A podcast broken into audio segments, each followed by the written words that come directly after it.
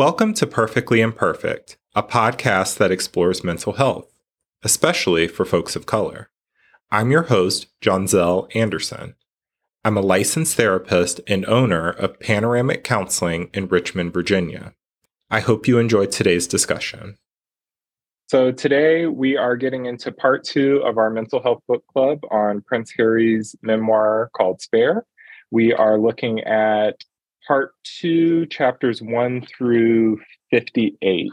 So, to get started, like we always do, what were some eye opener or things that kind of jumped out to y'all as you read it? I just feel like his whole life leading up to the military part, I know that's skipping a good p- part of this portion, but has absolutely prepared him for that kind of final exercise that actually two people um, I think they went insane, perhaps, or they had a mental breakdown. Something happened to them during that final exercise, and it's like this whole this whole process of all this stress, and it's, it's prepared him for for that. Is what I've. It's one of my takeaways. I just to like piggyback on Becky said. Uh, I thought that was an interesting kind of point where he was like, "Yeah, everyone else went mad and I was fine." Uh, specifically because I've in my own mental health journey been learning a lot that like people who have trauma are more prone to developing PTSD and like not doing well after military experience. So I'm interested to see where that goes, like this post-military journey after finding out that he's been continuously traumatized during the military as well. And I too want to say that, I mean, personally, I don't know if it's an official diagnosis, but I'm dealing with complex post traumatic stress disorder. And um, my therapist looked at me in one session and was like, You could go to war, couldn't you? and I was like, Yeah, I totally could. Like, like in my mind, I'm always like, Where's the nearest exit? You know what I mean? Like, I'm always, I've always got a, my internal head on a swivel so I can kind of get how he probably it was really easy for him to dissociate during that whole episode to kind of unplug his mind and just kind of let it happen because he said like he'd nodded off and he'd done this you know it's I, I think he's his mind has been groomed and, and not not a good way like i'm not saying this is positive at all but his traumas have prepared him to just check out of really bad situations. What was interesting to me is the and we'll get into it probably later in the discussion, but the press coverage of his going to war and how the press is been like the constant um and i think later in the book he refers to them as like the fly the bee and the the something else like they're just annoying pests but their willingness to just broadcast everything with no care for like safety or confidentiality or anything like that especially when it comes to like literal life and death with like him going off to war and stuff like that was very unsettling. I think it kind of adds more to the the angst of it but at the very start uh, i'm going to read a little section here. Quote by all means said the insurgents who were trying to foment a civil war across iraq send us the boy one of the insurgent leaders extended a formal invitation worthy of high tea. We are awaiting the arrival of the young, handsome, spoiled prince with bated breath. There was a plan for me, the insurgent leader said. They were going to kidnap me, then decide what to do with me torture, ransom, kill. In seeming direct contradiction of this plan, he concluded by promising that the handsome prince would return to his grandmother without ears. End quote it's one thing, I guess, to you know go off and serve your country, but another thing to almost like be looked at as a trophy. The story of his life is that he's not human. He's a a prop or a um, a toy, a a a thing to be played with and manipulated. And this is kind of keeping with that brand. So that was kind of my take on the beginning of that section. It's interesting to me that he was still so gun ho about going though, no matter what happened, no matter how many threats he got from like legitimate superpowers, he was just like, I still want to do this. This is where I belong. And I think he felt like that was the only place he felt fit in. Like the only thing he was good at was going to war. Everything else, school, it was hard. Communicating emotion was hard. That's where he felt like it was even playing field for him, I guess. And I guess he kind of felt con- in control there because his environment was so controlled for him that he felt like he could maintain a sense of anonymity, which is odd because, I mean, he's serving with his fellow countrymen. You know, they know who he is, but he feels much more. It's just because the press isn't there um, until they were. But yeah, Nita, I'm with you. Like he would, he would rather go he feels safer putting himself in harm's way than in his own country. That's kind of crazy. I mean, I mean, I kind of like I relate to that a little bit, but like finding company and like the unknown when your home life sucks that much. Um, there's something to be said for that. That like you kind of, at least like the way he was describing it. I mean, like the way he just talks about it, the like relating to it, going back to the book we read the first time, I'm glad my mom died. Like when your first bully is your parent, like going to war is nothing. Like, oh, okay. I'm gonna be up all night with like eight of my friends and get to hang out late and like nobody, you know, like eh, the military is telling me what to do and I get to sneak off and still like do, you know, like that I think it brought him some kind of peace to you know be able to go on those adventures and do those things. And school and home is not it wasn't a peaceful safe place for him. I think he found it now. I love that. But like and it goes back to like complex ptsd like i think he's a, a good poster child for it. I think this you know is another great memoir that ta- that really reflects those kind of life experiences. So I love that. Um, I um when you said that, it literally brought this up that when I was 16, I left home to be an exchange student in Spain. I did, and, and I left a home with three stepsisters, and I had three host brothers. I could have given two shits where I was going. I could have gone to a box under a goddamn bridge and it would have been better than the environment that I was coming from. And people like, how could you do that? I'm like, uh, the first thing I said when I got off the plane when I came home to my mother was, I don't want to be here. You know, because I had found a place where I was just treated respectfully and like a human. And it was, you know, halfway across the world, but that just got stuff that just completely brought everything back. Like, you know, people are think I was crazy for doing that. And I'm I, I had zero fear. Absolutely no fear. That's why so many of us are in healthcare. Uh, I don't know. I have jumped out of airplanes, like not even thought about it. Like we have these high adrenaline jobs. Um, it's it's there's studies. It's interesting, but yeah, no, I did think it was I, I did like that connection you pointed out, Nita. Thanks for bringing that up. I'll piggyback off of what both of y'all said. As you know, I'm a therapist, but I joke with you know clients all the time. You know, because sometimes there'll be like that lull in a session where they're like, you know, how did you get to where you could do this for a living or whatever? And I'm like, well, to be honest, uh, college and my entire master's degree in counseling did nothing for teaching me to be a therapist. I said I had a clean 20 to 21 years of mental health like uh, boot camp before I ever set foot in a graduate school class. So pretty much everything is built off of that and truly I just use the education part to like make sense of some things in addition to like doing my own therapy and I kind of just figured out how to just be unapologetically me and like we talked about last time we um people who've been through shit have great senses of like dark sense of humor. And so i kind of get to live the dream. I get to um be make dark jokes and like make fun and light of you know really dark shit and use my own story to make someone else feel like they're not alone. And um yeah and somehow it's working. Uh, i'm still gainfully employed so definitely there there's something to be said about like being able to take the the things you've been through and like it makes you a little bit more resilient. Doesn't make anything that happened to you okay. um, but somehow you're able to have a like superpower skill set that you may not have had otherwise. So um, I think it's all on perspective. I think too, just to add to that original, you know, experience for his first tour, um, his bodyguards couldn't come with him. Like there wasn't room for them. And to be, you know, in your mid 20s, and that's the first time that you've ever really been alone. You've felt alone, but you've been alone.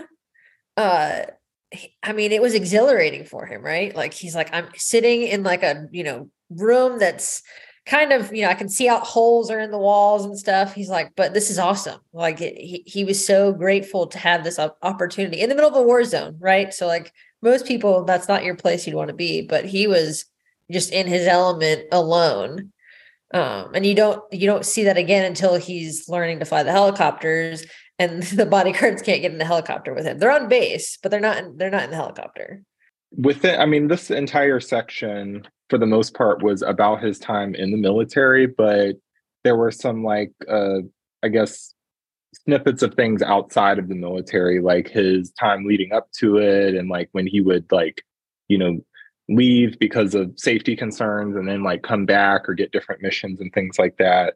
The part where it's talking about how prior to going off to war, um, how the paparazzi would like follow him, he talks on page 121 about how the click of a photo being taken by like a paparazzi. So he said, quote, I didn't love waking to find a photo of myself on the front page of a tabloid. But what I really couldn't bear was the sound of the photo being taken in the first place. That click, that terrible noise from over my shoulder or behind my back or within my peripheral vision had always triggered me, had always made my heart race. But after Sandhurst, it sounded like a gun cocking or a blade being notched open.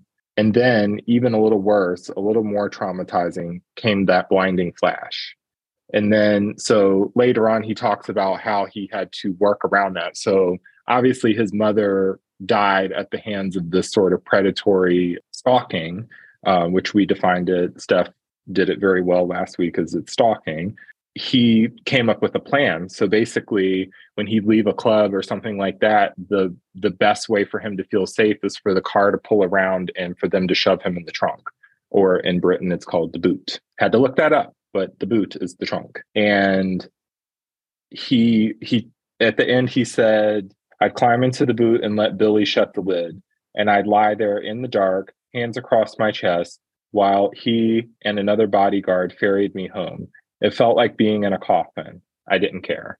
End quote. The the thing I'm really and we talked about it last time, you get such like juxtaposition between like immense privilege and luxury to despair, sadness, and uh, just irony and what the fuckedness.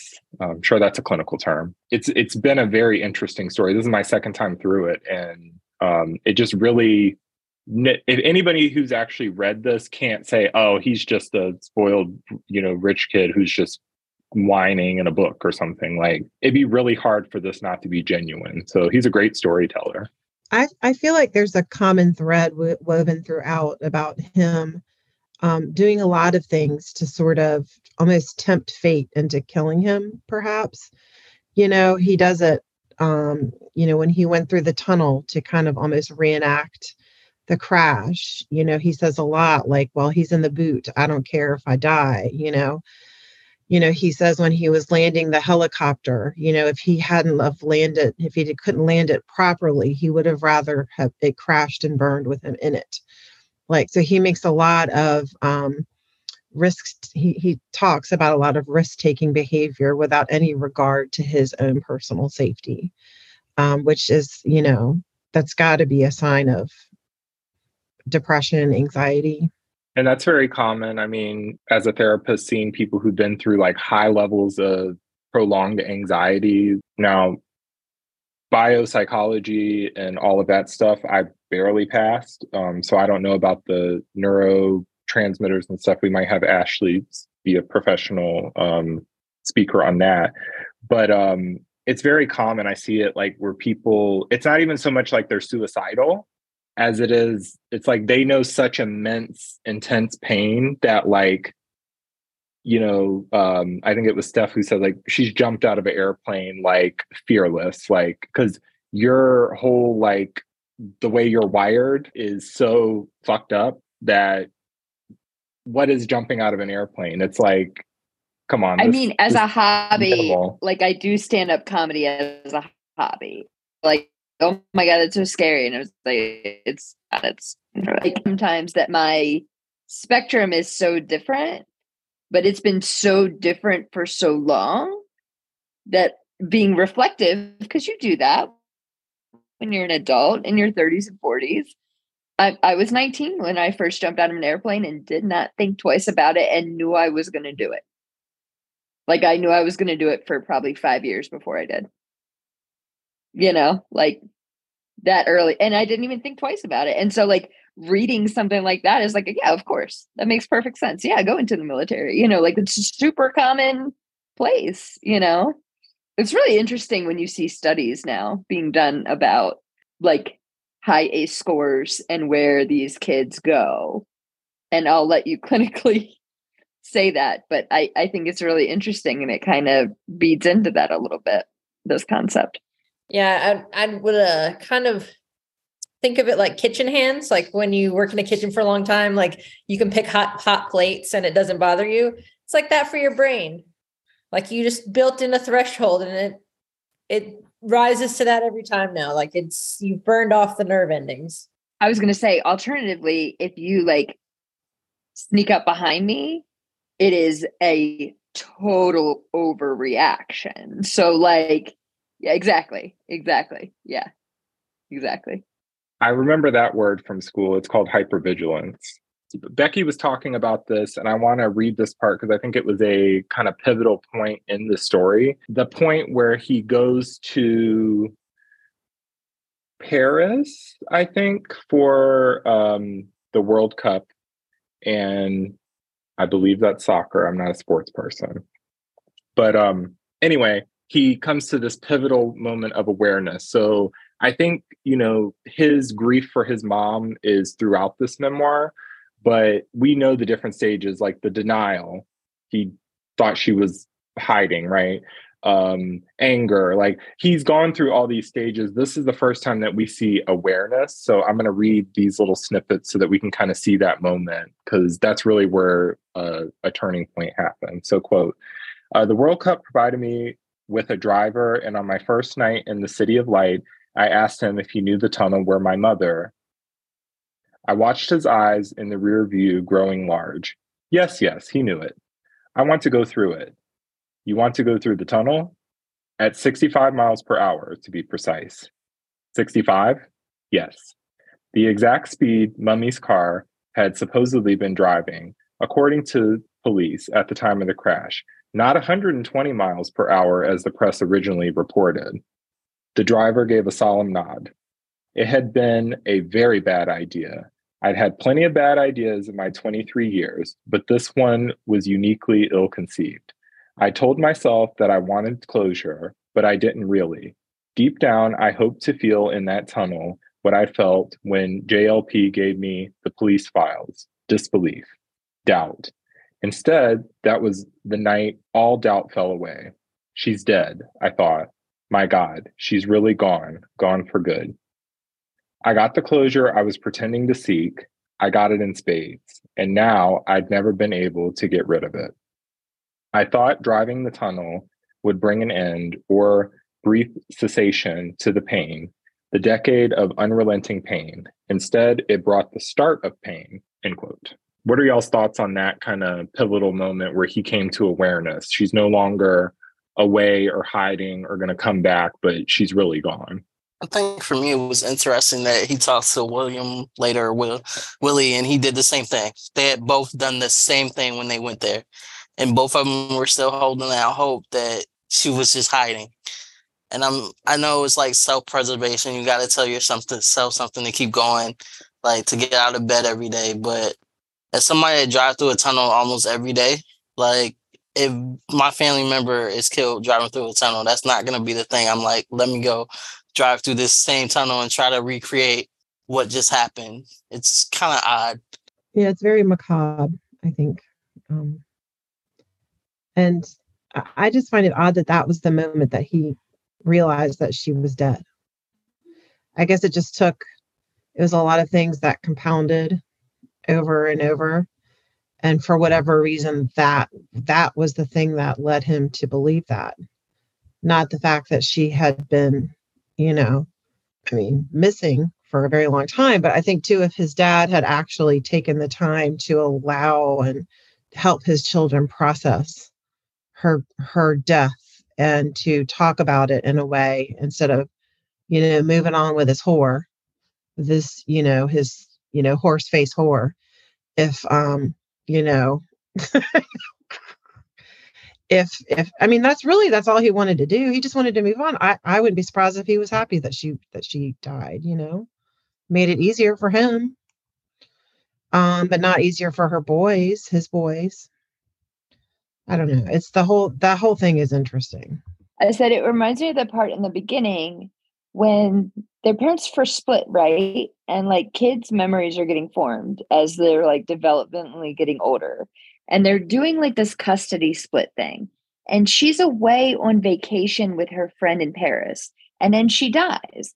And they hadn't seen their mom. And it's not like they saw her body.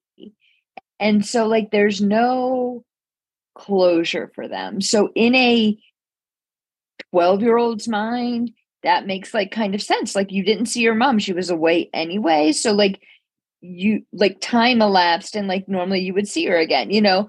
So like that makes sense. But like when they both went through the tunnel, that made a lot of sense that both of those brothers did that at separate times. And like that, that moment is when it like clicked because like you could kind of convince yourself uh, maybe self gaslighting whatever but like you're 12 and like you're getting used to this new normal of not seeing your parents together all the time not seeing mom not seeing dad and so like i thought that made a lot of sense to me and like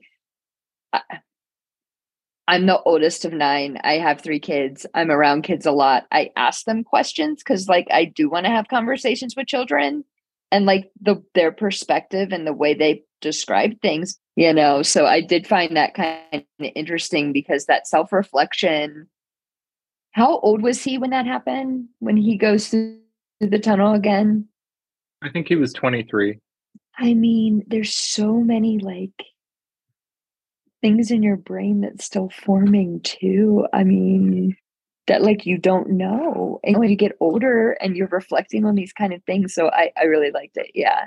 Um it really like to me it made a lot of sense. And that they both did it. Their mom died in a very unique way you know? And so that made it made some sense i wouldn't i i think i'd be with me i i couldn't have done it i i would totally avoided that that, that you know strip of road for yeah but also I think they're boys and boys do weird things like that. That I mean, maybe I don't know. Who knows? That's probably very gender biased, but I don't know. The relationships, I think, outside of you know his relationship with his mother, kind of came to some interesting points here. So, like the relationship with his father, um, but also the relationships he was forming uh, at war were kind of juxtaposed. So, I'm going to share kind of two contrasts uh, with that. So on 129, um, I wrote in the margin excuses because his father is, you know, oblivious, I think. But he said, quote, uh, Pa knew I was living at Knights Hill, knew what I was up to, and he was just on the road at Sandringham on an extended visit, and yet he never dropped in, giving me space, I guess. Also, he was still very much in his newlywed phase even though the wedding was more than two years prior end quote so there's that one and for those of you keeping score um, prince harry goes very easy on his family in this book but he makes excuses for his father's you know being checked out i i think the sentiment that he had in the delivery room where he's like okay i got my heir and a spare my work is done that's kind of his brand. You know, he's kind of kept with that. Um, and so then later on on page 138, he he says uh, when he's at war, he says, "quote I like the idea of working closely with top guns, being the eyes and ears for such highly skilled men and women. Their need for me, their dependency, created instant bonds. Strange emotions flowed, weird intimacies took shape." End quote. So while um, in for those listening on the podcast who maybe haven't read the book, the part where he's down the street from his father, he's actually in the military, but he's kind of doing some like training and maneuvers um, from a more a, a safer place uh, to kind of keep his skills sharp and stuff like that. But his father still didn't make the time to visit him, and as you can see, like he's like, well, maybe it's because he's in this newlywed phase, despite the fact that he'd been with this woman before he even met uh, Harry's mother. Again, I'm not biased at all, y'all. Um, but he never he never made the time. He he he didn't do that. Whereas at war, he was intimately like interwoven with people, and he felt instant connection. Um, like Ashley said in um, the last episode, he learned from an early age that loneliness is normal. And so he's kind of, as he's emerging adulthood, he's getting these tastes of like connection outside of his dysfunctional family. Um, so I wanted to show that kind of juxtaposition there. Any thoughts on that? Uh, yeah, I think that for me was like a pivotal point um, because when I went to college, which he, he didn't go to college, so I'm kind of labeling it, but when you're away from your family for the first time, you're in school, you like meet all these people and you're like, hey, my situation's fucked up. like this is not how people behave. Uh this is not how people act. And I like it here better. Um, you know, you get this kind of bonding experience that's not through trauma. It's not a trauma bond, it's like a legitimate real bond. And I was glad to see that he was able to finally get that. He kind of labeled it like that too. He said, I didn't go to university, but this was my college. I think for me it's kind of weird because the more and more I read and the more I see how much stuff he had to go through, the more I like him. Like starting this book, I was like, "It's no way I'm gonna have anything in common with this kid. No way, nothing." We're very close in age, and I was just like, he was given a silver spoon his whole life. What does he know about suffering or anything like that? But actually getting to see his story, it's just kind of like my family has done some really horrible stuff, but his has done some too. So he probably can relate to a lot of us at this level without the money or anything like that. And I'm sure, like he did, he would give up all of that to have some sense of normalcy, unlike the rest of his family. Definitely. Well, and, and it's you know people dismiss it. Well, they're they're wealthy. What do they have to complain about? You know, and and it just you know that seems very cliche, but money does not buy happiness, and this is a very pure example of that. It's it's awful. I think for a lot of us, a lot of us like because we kind of work in like helping professions, a lot of us. And I think what I learned, you know, from being a therapist, when I first started out, when I came to Richmond, I worked with a lot of like community based counseling. So a lot of like, you know, people fresh out of incarceration, a lot of like substance abuse issues, like people who you know were poor medicaid like that kind of thing. And then as i kind of you know got my credentials and was getting ready to go into private practice the clientele kind of shifted towards more you know like private practice like the middle to you know um, middle class to people who are like insanely wealthy. Like i get more of a range right? And what I've learned, kind of having most kind of like uh, earning my stripes or um, kind of getting my bearings with more community based like uh, experiences and then going into kind of the more office setting of you know seeing a different clientele. The problems look different but the people who have insane amounts of money are dealing with intense pain too. And I don't think I would have known that had I not first gotten a lot of, ex- well, first of all, growing up with not a lot of means. And then going into my career, getting a lot of that kind of doing a lot of that work that not a ton of people would want to be doing, but you kind of have to pay your dues to kind of get your experience and stuff. And then kind of getting to a place where I now have like a, a wide range. You know, I have people who qualify for Medicaid, but I also have people who make seven or more figures, you know, um, and I'll do, sometimes have a session back to back, and I'm like, these people are dealing with the exact same issues, but um, despite the fact that this person just has millions of dollars at their disposal, they lack a fraction of the coping skills that this person who's living in the projects has. It's so for me, it has really helped me to understand that we're all common in our humanity. And it's it's really helped me to broaden the fact that just because you have more doesn't mean that you don't struggle. Because I think as we've seen in you know those of us who've kind of been through these different books like michelle obama we know she's the girl from like south side chicago euclid avenue right and she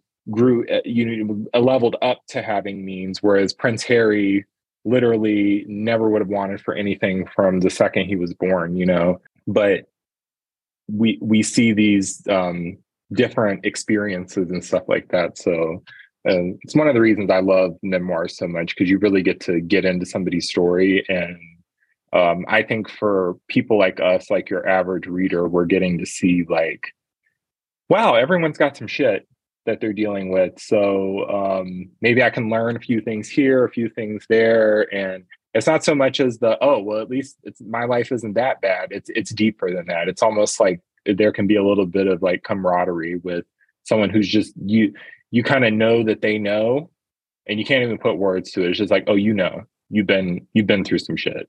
So um I'm enjoying the journey. Yeah, I think it's destigmatizing, right? Like mental health has been so stigmatized and pushed under the rug and you know, the really rich people could hide it better. So it was a poor people's problem. It's not, it's an everybody's problem. Mental health is just like any other health. You can have diabetes, you can have depression, doesn't make you better or worse. It's just a disease and you got to treat it. Yeah. And, also, too, you know, being an educator, and I've taught in many different communities, and even in the lower income communities where I've taught, um, I honestly think that the the wealthier communities are almost crueler um, to their to their children. I mean, cruel, like really fucking cruel, like making them retake classes when they don't get an A. Um, I mean, kids are on the verge of nervous breakdowns if they don't get into UVA or whatever you know they deem as their parents deem as an. I mean, their parents. I've sat side by side with children and advocated for them to be removed from my class because they don't need it to graduate. And you know the the lower income i mean they, you know it's their own issue you know they have their own set of issues and and they have that too.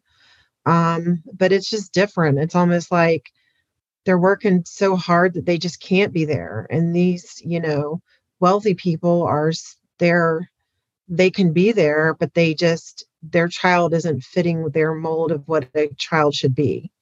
And i think that's crueler almost. Um, it's very abusive. It's sad.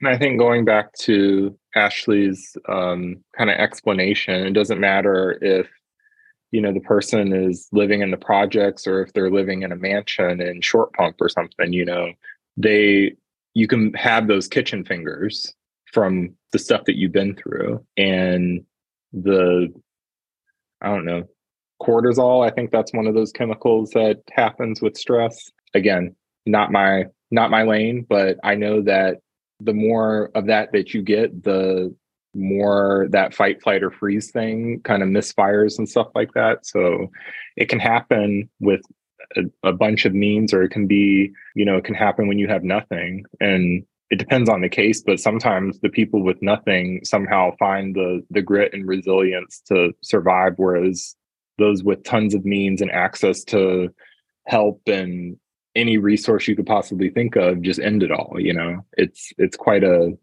puzzle almost to try to figure out. So just understanding our common humanity is very important i think versus writing somebody off just because of you know what they have which for the most part is not really in somebody's control well and two to kind of link this in like active shooters with schools um, the majority of them are recent graduates and they almost always have some sort of a mental health issues you know in their adolescence or even childhood but that record becomes sealed and so nobody knows about it.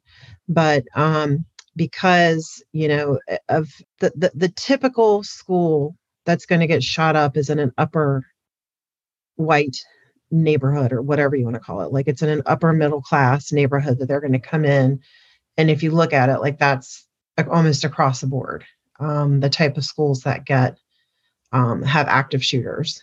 Um, so i think you know pushing the stigma that you talked about actually you know the um, mental health they don't you know and a lot of parents are just you know i don't see it. I don't see it. It's not there you know? Um because it'll make their friends look bad at tennis or make them look bad at tennis you know? People talk. Yeah imagine if the people talking was the whole world. Like that's that's the level for harry. It's not like mom's whispering on the playground and pickup line. It's the entire population of planet earth. It's got to feel pretty awful. Yeah and they're all lying about them like all the shit that they make up and the and then the parents aren't even fixing it they're like they like it or the dad I think for me, you also see what happens when you are the favorite kid versus when you're the kid that everybody is just like, uh, you're here, so I guess I gotta raise you. I'm kind of like the, the black sheep in my family. So my sister is the favorite. She gets everything, all the praise, all that kind of stuff. So when I see like Willie get mad over something stupid like Africa's my thing, why can't you why do you have to have that? I'm just like, let your brother have something. Like, don't hog it all. Everybody else is love in love with you. He's just trying to make it, and you're out here giving him no hope, no support, no nothing. but he gives him a little bit of sass like when he's like you know he's balding he doesn't resemble our mom anymore as much as he did you know he's balding more than me you know like he's still he's poking that bear a little bit well deserved i think Yeah, the the part where you said Africa is my thing enraged me. I'm just going to leave that right there. I'm not going to elaborate on it. Yeah, there's definitely some undertones as being the heir, saying that Africa's your thing or your place or claiming it in some way. Um, it felt very like- very colonizer. well yeah it goes back to the whole like no it's like literally he possesses it like like his ancestors you know and it's just fucked up like you, you don't own it it's it's a goddamn continent first i'm gonna stop it's yeah it's it, that's really fucked up We got a little bit of irony in this section. So I'm going to read it. It's on page 148 to 149. Quote The next day, or perhaps the day after, our convoy was joined by three journalists. I was ordered to take them into the battlefield, give them a tour, with an explicit understanding that the news embargo was still in full effect. Side note, they didn't keep the news embargo. Spoiler. I was in a Spartan up front of the convoy. The journalists stood inside. They kept popping up, nagging me. They wanted to get out, take some photos, get some film, but it wasn't safe. The Americans were still clearing the area. I was standing in the turret when one of the journalists tapped my leg, asked yet again for permission to get out. I sighed. Okay, but be careful of mines and stay close. They all piled out of the Spartan, started setting up their camera. Moments later, the guys ahead of us came under attack. Rounds went sizzling past our heads. The journalist froze, looked at me, helpless.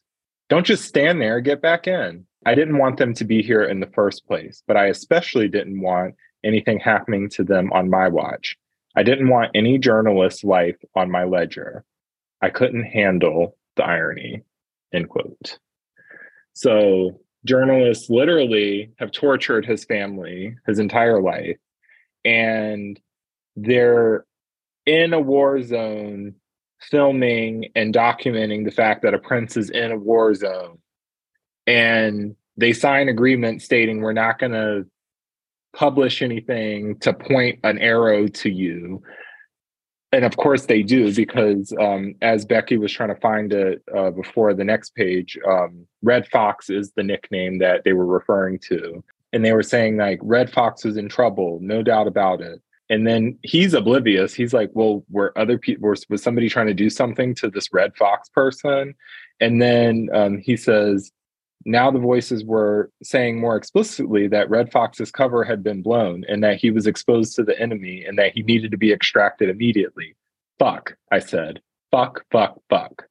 And that's when the the kind of story escalates to where basically he has to get taken out of the situation because it's no longer safe, but also because these freaking journalists have now drawn a target to all of these people that Harry has like trusted his life to, but also they trust their life to, and they, they've placed them in danger. So it's literally like the magnitude at which press has plagued and I'm not going to talk about the whole royal family, but just specifically Harry's life is insane. The the levels and the the pure deficit of fucks that are given.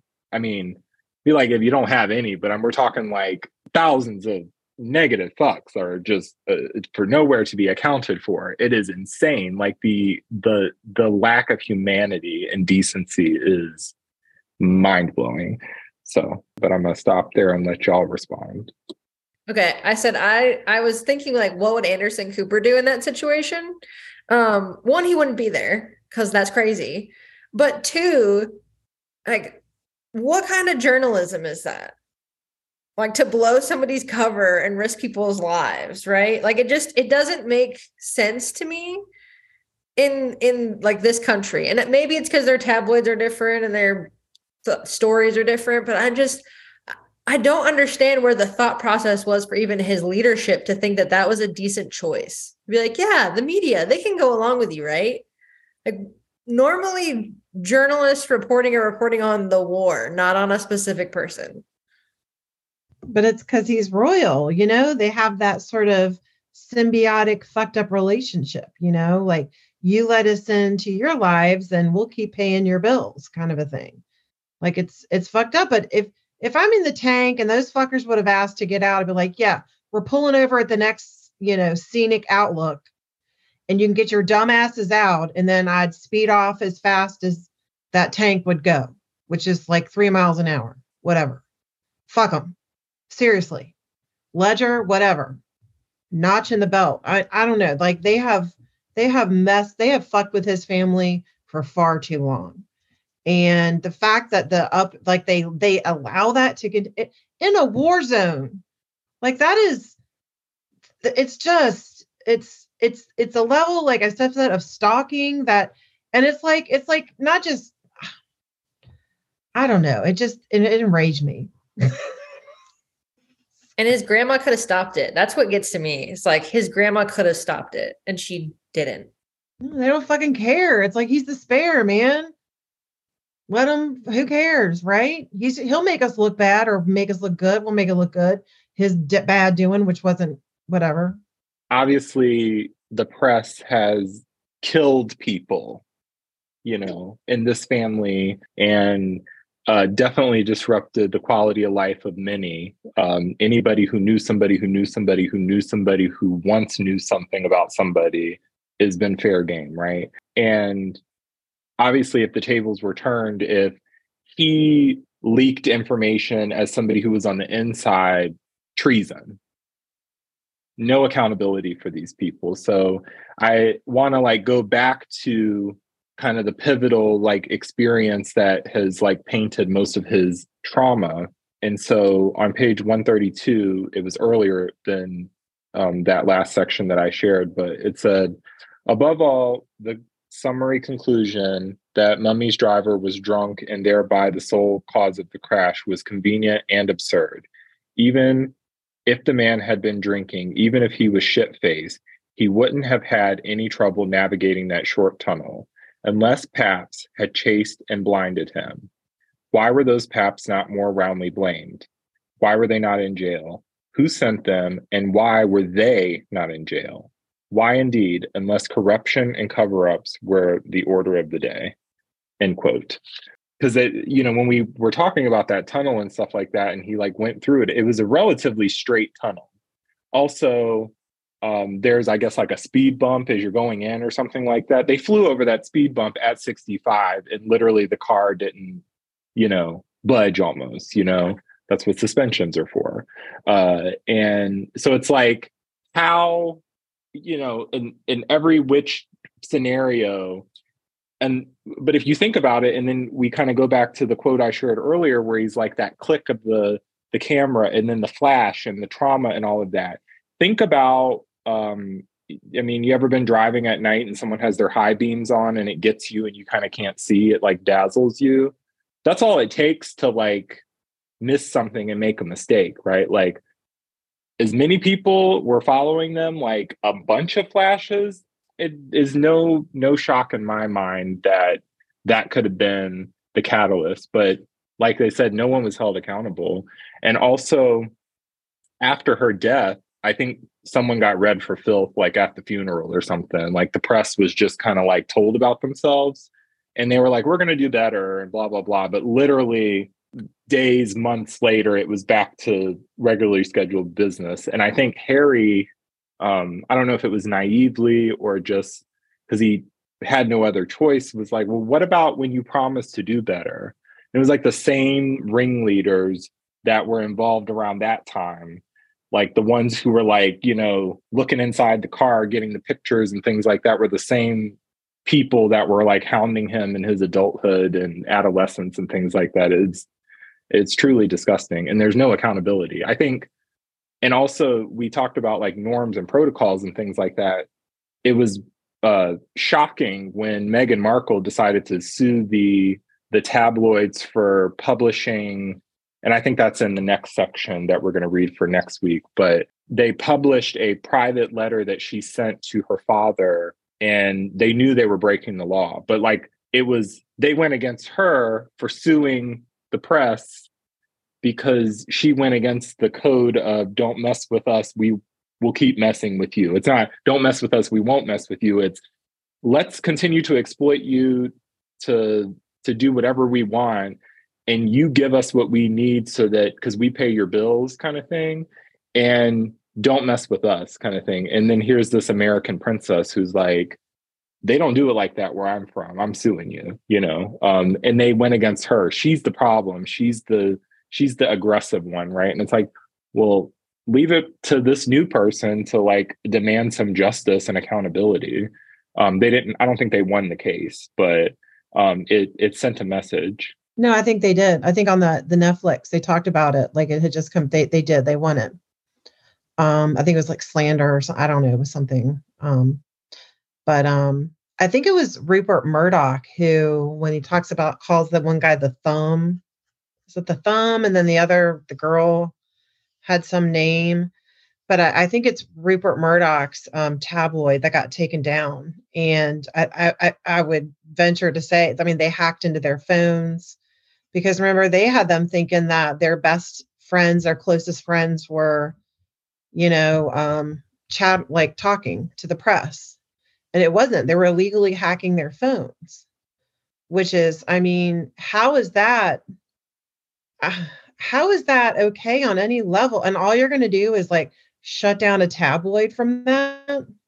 Yeah exactly. It's yeah you, you get a little slap on the wrist and I mean, for they're they're responsible for her death. You know, they're responsible for, you know, fucking up all these relationships. You know, suicides, whatever. Like, I, and I don't, I, I, I still, for the life of me, don't understand why how that's okay with the British public. Like, I don't understand. I don't get it. I just don't. I don't get it. I think it kind of comes back to you know, I was like talking before, like through my own experiences, and like a lot of us are in the help helping professions and stuff like that. We we understand humanity from across different colors, shapes, sizes, you know, socioeconomic backgrounds, all that stuff. And we know, okay, we're all equal in our humanity because all of us are like one bad day away from being in the same damn psych ward, you know, or prison, depending on, you know, what the situation is, right? And there's something about the culture there. Not to say that the United States' culture is, you know, superior or anything like that. I hate it here. But um, there's a lack of compassion. I don't know if it's like it, it's a it's it's an intense amount of being jaded and detached, but I think that's a common thing that I'm seeing a lot. And I, I, would say it's been on the rise since the pandemic. You know, you would think something like a global health crisis would like bring people closer together.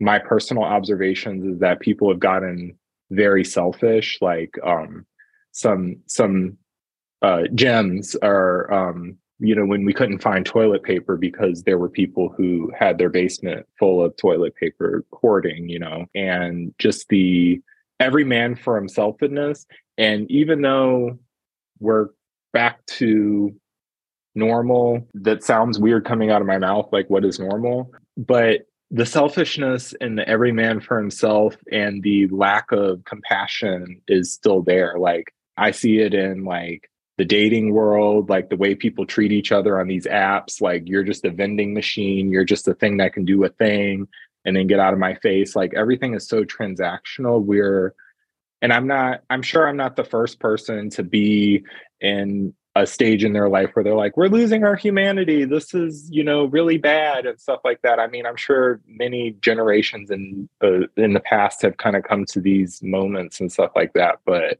I don't know about y'all, and maybe I'm just on a tangent here, but it's truly smothering. It really is like painful and overwhelming at the lack of, and this is coming from the person who's incredibly cynical and will definitely say, like, I can't stand this bitch. This person is trash. This one that, like, I will let you know what I really think about something, but at the same time, I understand that we all have value. I would not actually do something to actively hurt somebody. My defense is to make fun or to um, you know say something snarky about it but the way that people are actually like behaving and treating each other it truly makes me feel like i can't breathe and i think his life in particular like the fact that he's still here and that he's still fighting and that he's somehow built a family and a good relationship and hasn't crumbled under this because his mom didn't fare out so well. Like she had an eating disorder, like she was depressed, she was, you know, blackballed and, you know, ousted and all this other stuff. Like, you know, words and actions really do matter. So hopefully that made sense. It did. Tons of, I, I ventured out. My husband and I did yesterday. I haven't been in the mall in a very long time. I just don't like lots of, you know, I don't like places with a lot of people. I never have even pre-pandemic, but we were we walked into whatever department store we were in the upstairs and we had to go downstairs to the men's section. And so we walked by the makeup counter. And I kid you not, there were like women on this side making fun of an older woman on this side who the older woman was literally like, I just need help. And they were work, they, they were employees of this store. And the woman was like, I just need help. And I'm like, I can't believe she's over there asking for help. Blah, blah, blah. You know? And I'm like, I walk by and I'm like, I just, I got to get the fuck out of here because I'm about to cut a bitch. Like, I mean, like help, you know, like just help. They, she, she literally just said, all I need is help. And with the way the economy is, I mean, who knows? She's probably hired yesterday. And these bitches probably are have tenure with like three weeks. Who knows? But I mean, they were just nasty, just nasty to her. And I, we had to get, I, we, we got, you know, we hustled down to the men's section and that was a lot better. But I, I, I, I feel you. I saw, I saw it yesterday. It was sad. It was really sad. I wanted to be like, "Can I help you?" but she had product and was trying to work work on a um, cash register thing. I don't know. Yeah, altruism in uh, the world is slowly dying. I don't know how you bring it back. I think that uh, my mom and I talk a lot about like the collective kind of trauma bonding and each generation has kind of had like a really big war in the last hundred or so years um, to kind of collectively bond them together and like we have a common enemy and like camaraderie. And uh this current generation kind of hasn't had that. We've had like pseudo wars but they're really nothing. Um and it's just taken downhill. And you think like oh pandemic like this is a bonding experience and it was everybody for themselves because we weren't fighting a common enemy we were fighting each other. Well we had the orange fuck to lead the way um he didn't exactly bring people together yeah. you know i mean he did like he he did nothing talk about i mean what he made hemp legal that's it I mean, I, have never wished death upon, I don't want to say anybody because that's not true, but um, most people. And um, I would be lying if I didn't secretly wish that I saw a headline that he had a heart attack. When he beat Hillary, I found out because my dog fucking, I woke up to him puking on the floor if this doesn't tell you, I, I literally I woke up to you know the dogs like retch for God knows how long, then they finally purge. I woke up to his ass puking, and I was like, "What the fuck?" And so I had to clean that up, and I was like, "Well, I'm up. I might as well look. You know, you know, let's double check that Hillary won." I, so do you think I slept at all after that? Hell no. Hell no. I couldn't believe it. I was like, that fuck won. That crazy fucker won. Sorry, I'm going off. The F's are off the chain. I just, it's true though. It's absolutely true. I woke up The to my world dog needs this. puking. He was fucking puking, and I checked, and yeah, that bastard won. So I mean, you, Johnson, you might hate the queen, but she did have a similar opinion of Donald Trump at the very least. She was disgusted every time you saw a picture of them together. It was like, why is he here? Thank you for bringing me back down, Ashley. I appreciate that. me too. I was like, someone's got to tie this in a bow because I'm about to get flushed down the drain. Like it's, I'm circling. The plane's not landing. The real question is now is that will Harry give up his citizenship to join us full fledged in the land of America and run for, you know, convince his wife to run for president?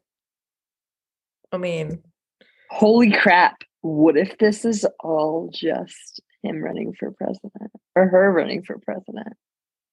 Oh Is my she god. Canadian though? Was she born in Canada? Who cares? I'd vote for Is them. she born in Canada? I thought she was American. I thought she was I on the I show. mean- Born in uh, Los Angeles. She's She- born Yeah, in there you go. She was born in. Yeah. All right, all right, all right. Yeah, I don't think he could because he's not born here.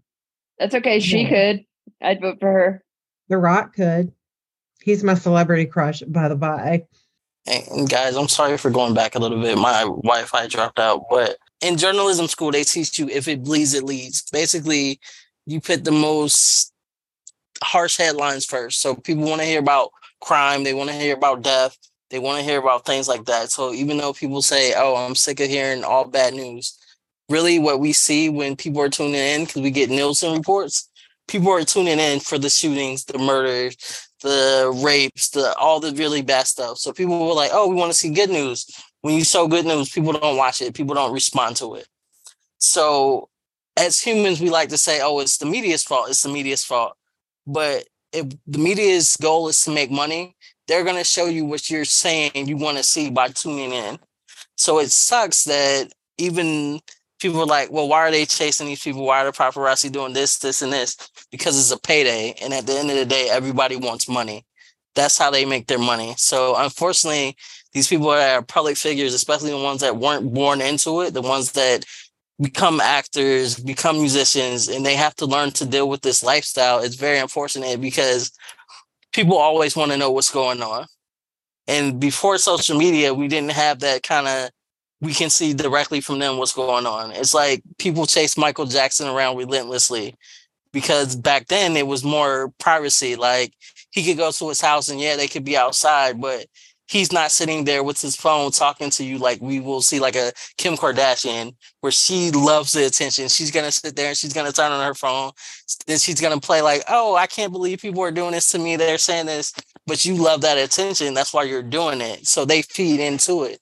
So unfortunately, until people get to the point where they're like, I really don't care, they're people like I am, we're gonna keep seeing this pattern because the media companies know that's what makes them money. So they're gonna keep exploiting that as long as they can.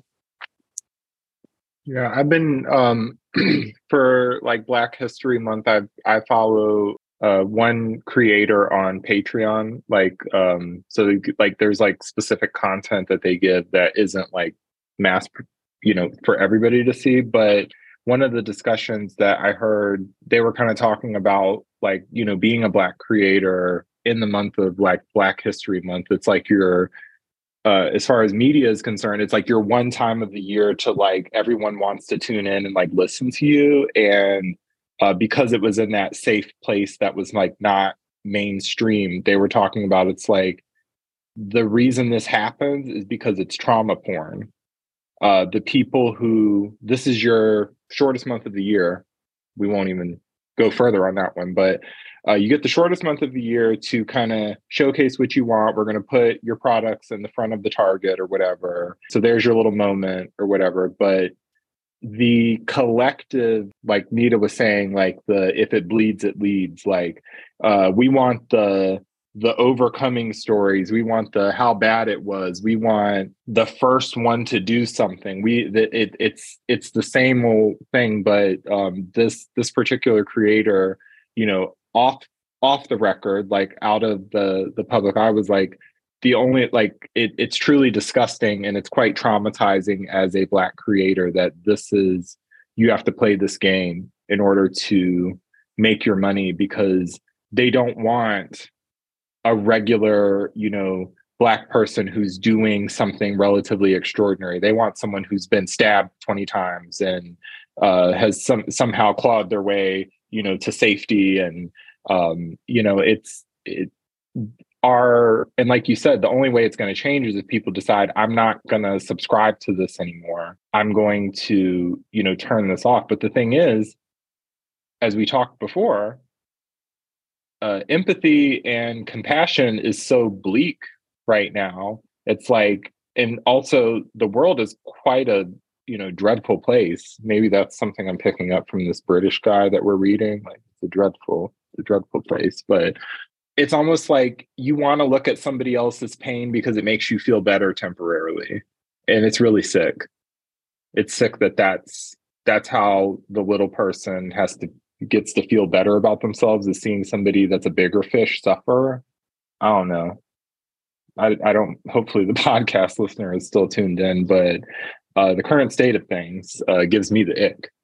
Um, I wish I had the answer, and I'm supposed to be a whole therapist, but I'm still trying to uh, figure out the the answer to getting out of this mess. But it's quite it's quite daunting.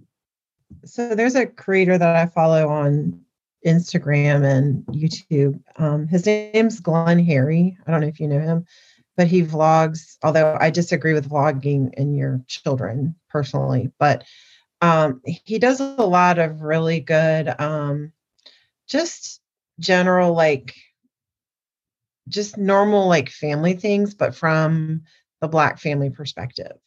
And so I, I find I, I try to follow, you know, d- different I, I need a different point of view. You know what I mean? Obviously, I'm white. I'm white as fuck. Um, I mean, it's in my genes. Like my my family didn't even come into the country until the 1900s from fucking Sweden. You know, like Germany is as far south as I go.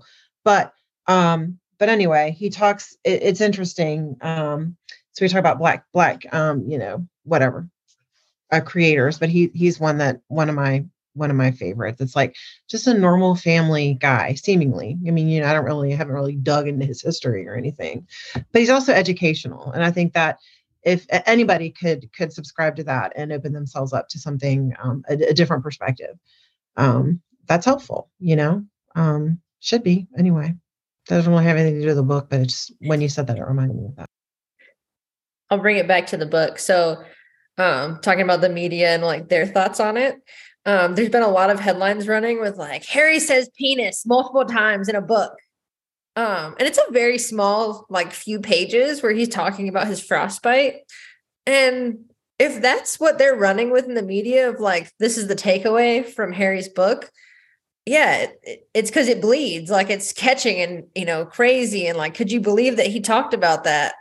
It's a few pages. Like he's talking about his experience with frostbite and like how he was doing other stuff during it.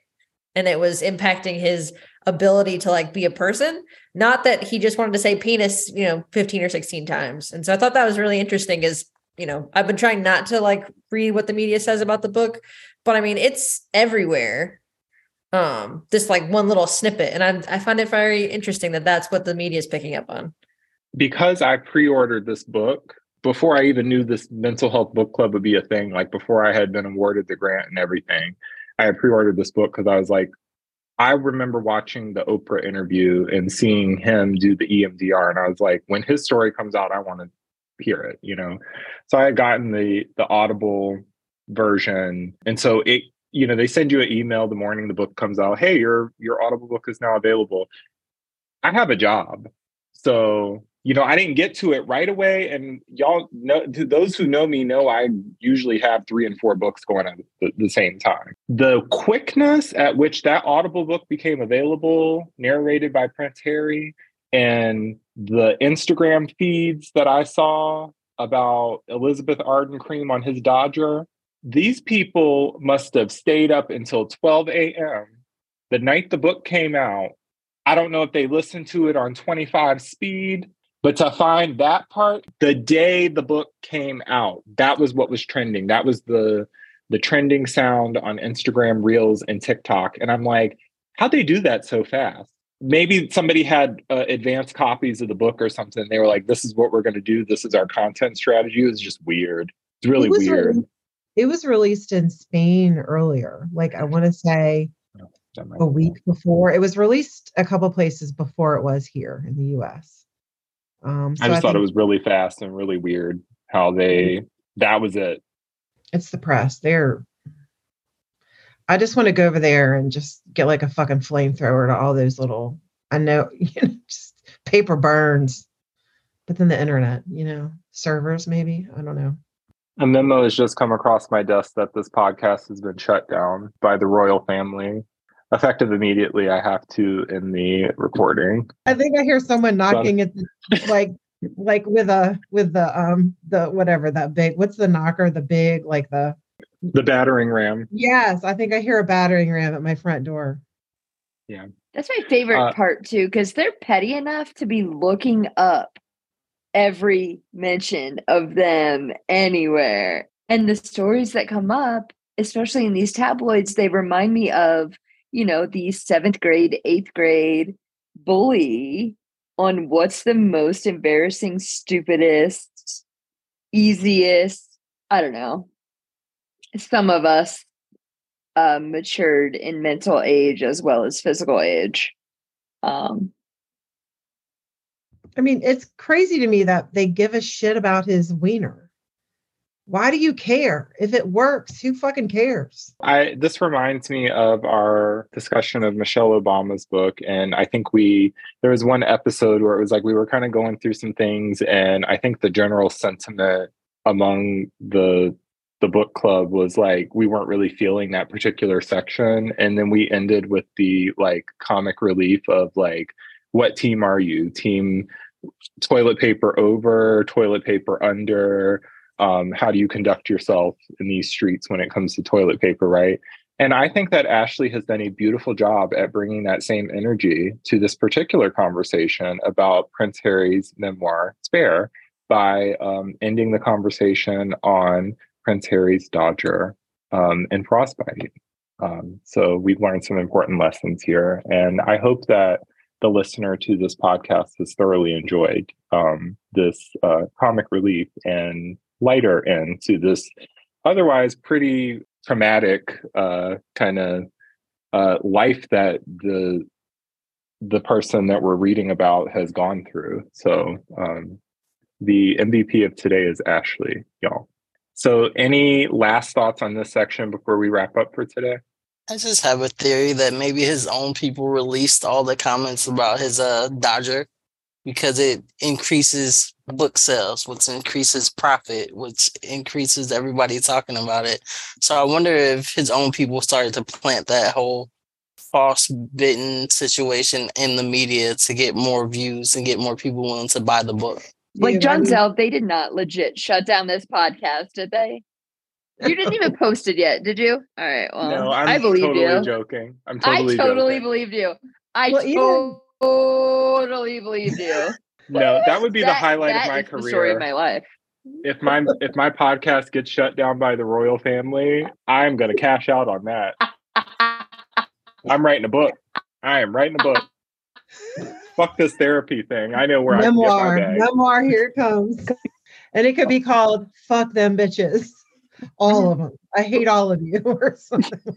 Hello, everyone. So at the very end of our recording, we hit a, a technology glitch, but worry not, you didn't miss anything.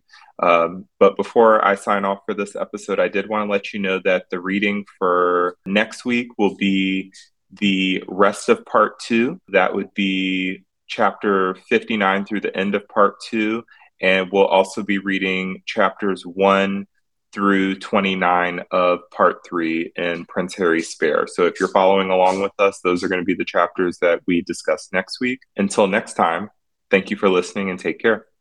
Thank you for listening. Before you go, consider supporting this podcast in some of the following ways. You can buy me a coffee with the link in this episode show notes. You can leave me a five star review wherever you're listening to this episode. You can follow this show in your favorite app to be notified of new episodes. And finally, you can subscribe by email with the link in this episode show notes. Thank you in advance for your support, and I'll see you next time.